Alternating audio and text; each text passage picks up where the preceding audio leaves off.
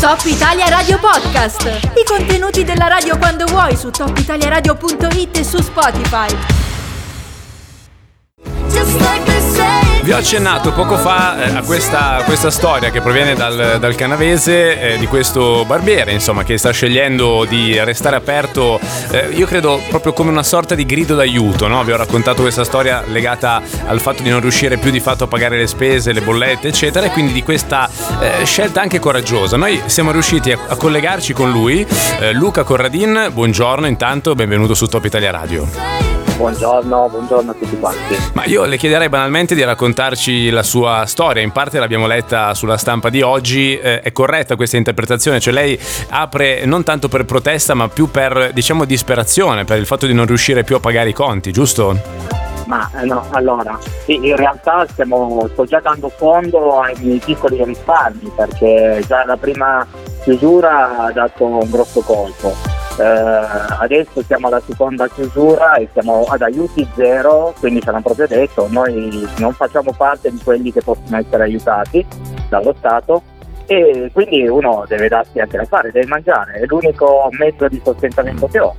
E, quindi ho deciso, mettendo a conoscenza eh, il sindaco, mettendo a conoscenza le autorità eh, e i miei clienti che possono rischiare una sanzione pari a 400 euro, eh, che io avrei aperto come protesta pacifica eh, in quel di Chieri però, non nel canavese, nel Chierese. Ah ok, Chierese. Eh, Chieri, Chieri, sì, sì, sì Chieri. Chieri. Okay. io sono in pieno, pieno, centro, davanti al mm. Duomo di Chieri, quindi non mi nascondo assolutamente. Sì. Ripeto, ho annunciato la mia apertura, è una protesta pacifica. Eh, non, eh, sinceramente, anche se non venissero i miei clienti, eh, io sarei aperto e farei vedere a serata su che eh, la protesta è attiva. Mm. Però devo dire che i miei clienti stanno venendo, sapendo che rischiano, loro vengono e danno aiuto, sostentano mm. la mia attività e sono d'accordo con me anche perché si lavora in uh, assoluta sicurezza, noi sanifichiamo continuamente, uno alla volta, non, non c'è pericolo. Quindi, avete già avuto delle me... sanzioni in questi giorni? Lei, sì, ne ho già presa una ieri. Una. Ne ho già presa una ieri, penso che prenderò un'altra oggi, l'ho presa io e l'ha presa il mio uh, cliente anche. Mm. Sì, ma sono, e, e, le pagherete? Sanzioni, avete intenzione di pagarle? Assolutamente, assolutamente no, sono incostituzionali, violano la nostra libertà uh, sia del, del primo Uh, del primo punto della Costituzione, che è stato la libertà, il diritto del lavoro, e quindi non, non, esiste. Io sono insieme ai ragazzi di Io Apro,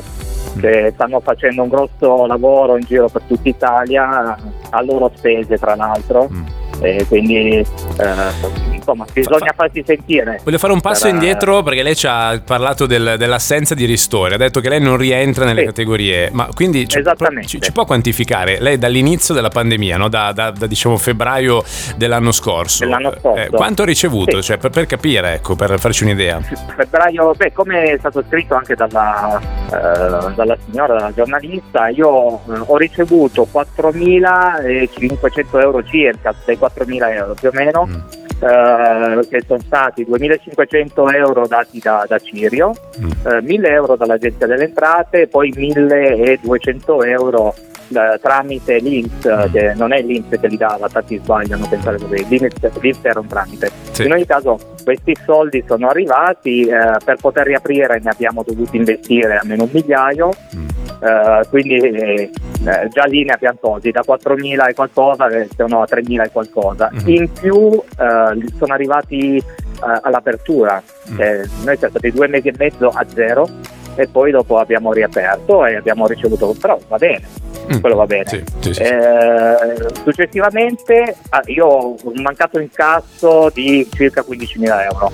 Ecco, Il mio giro d'affari due mesi e mezzo era circa quello. I conti si fanno, eh, si fanno in fretta, devo dire, insomma, no? Ecco, 4.000 euro a fronte esatto. di un meno 15 direi che è molto chiaro. Eh, senta, come esatto. ultimo, ultima domanda, tra virgolette, anche tentativo di, di pensare un po' positivo, ehm, lei non ha l'impressione che forse siamo veramente per una volta quasi alla fine di tutto sto casino, anche per i vaccini, no? il fatto che si sta iniziando un po', anche no. se a rilento, a immunizzare. Eh, so che è un anno che ci, vi sentite dire, ci sentiamo dire eh, chiudiamo esatto. l'ultimo sforzo e poi, e poi riapriamo. Però no, forse, no, forse, è la volta buona, no? Non avete quest- non ha questa impressione? Secondo me non, non, ce la possono fare. Io sono a contatto con i uh, miei clienti che lavorano negli ospedali e mi dicono lì gli ospedali sono i posti di contagio maggiori e non mm. ce la fanno, non riescono a dare, uh, a, a, dare vaccini a tutti, avrebbero la possibilità perché basta che eh, vaccinassero a tutti quanti in modo energico mm. e, e, poi niente, da, da, cioè, tutti quanti li fanno passare velocemente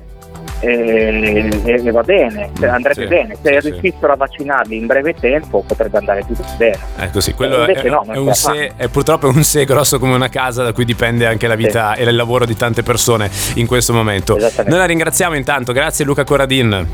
Grazie a voi. Top Italia Radio Podcast. I contenuti della radio quando vuoi su topitaliaradio.it e su Spotify.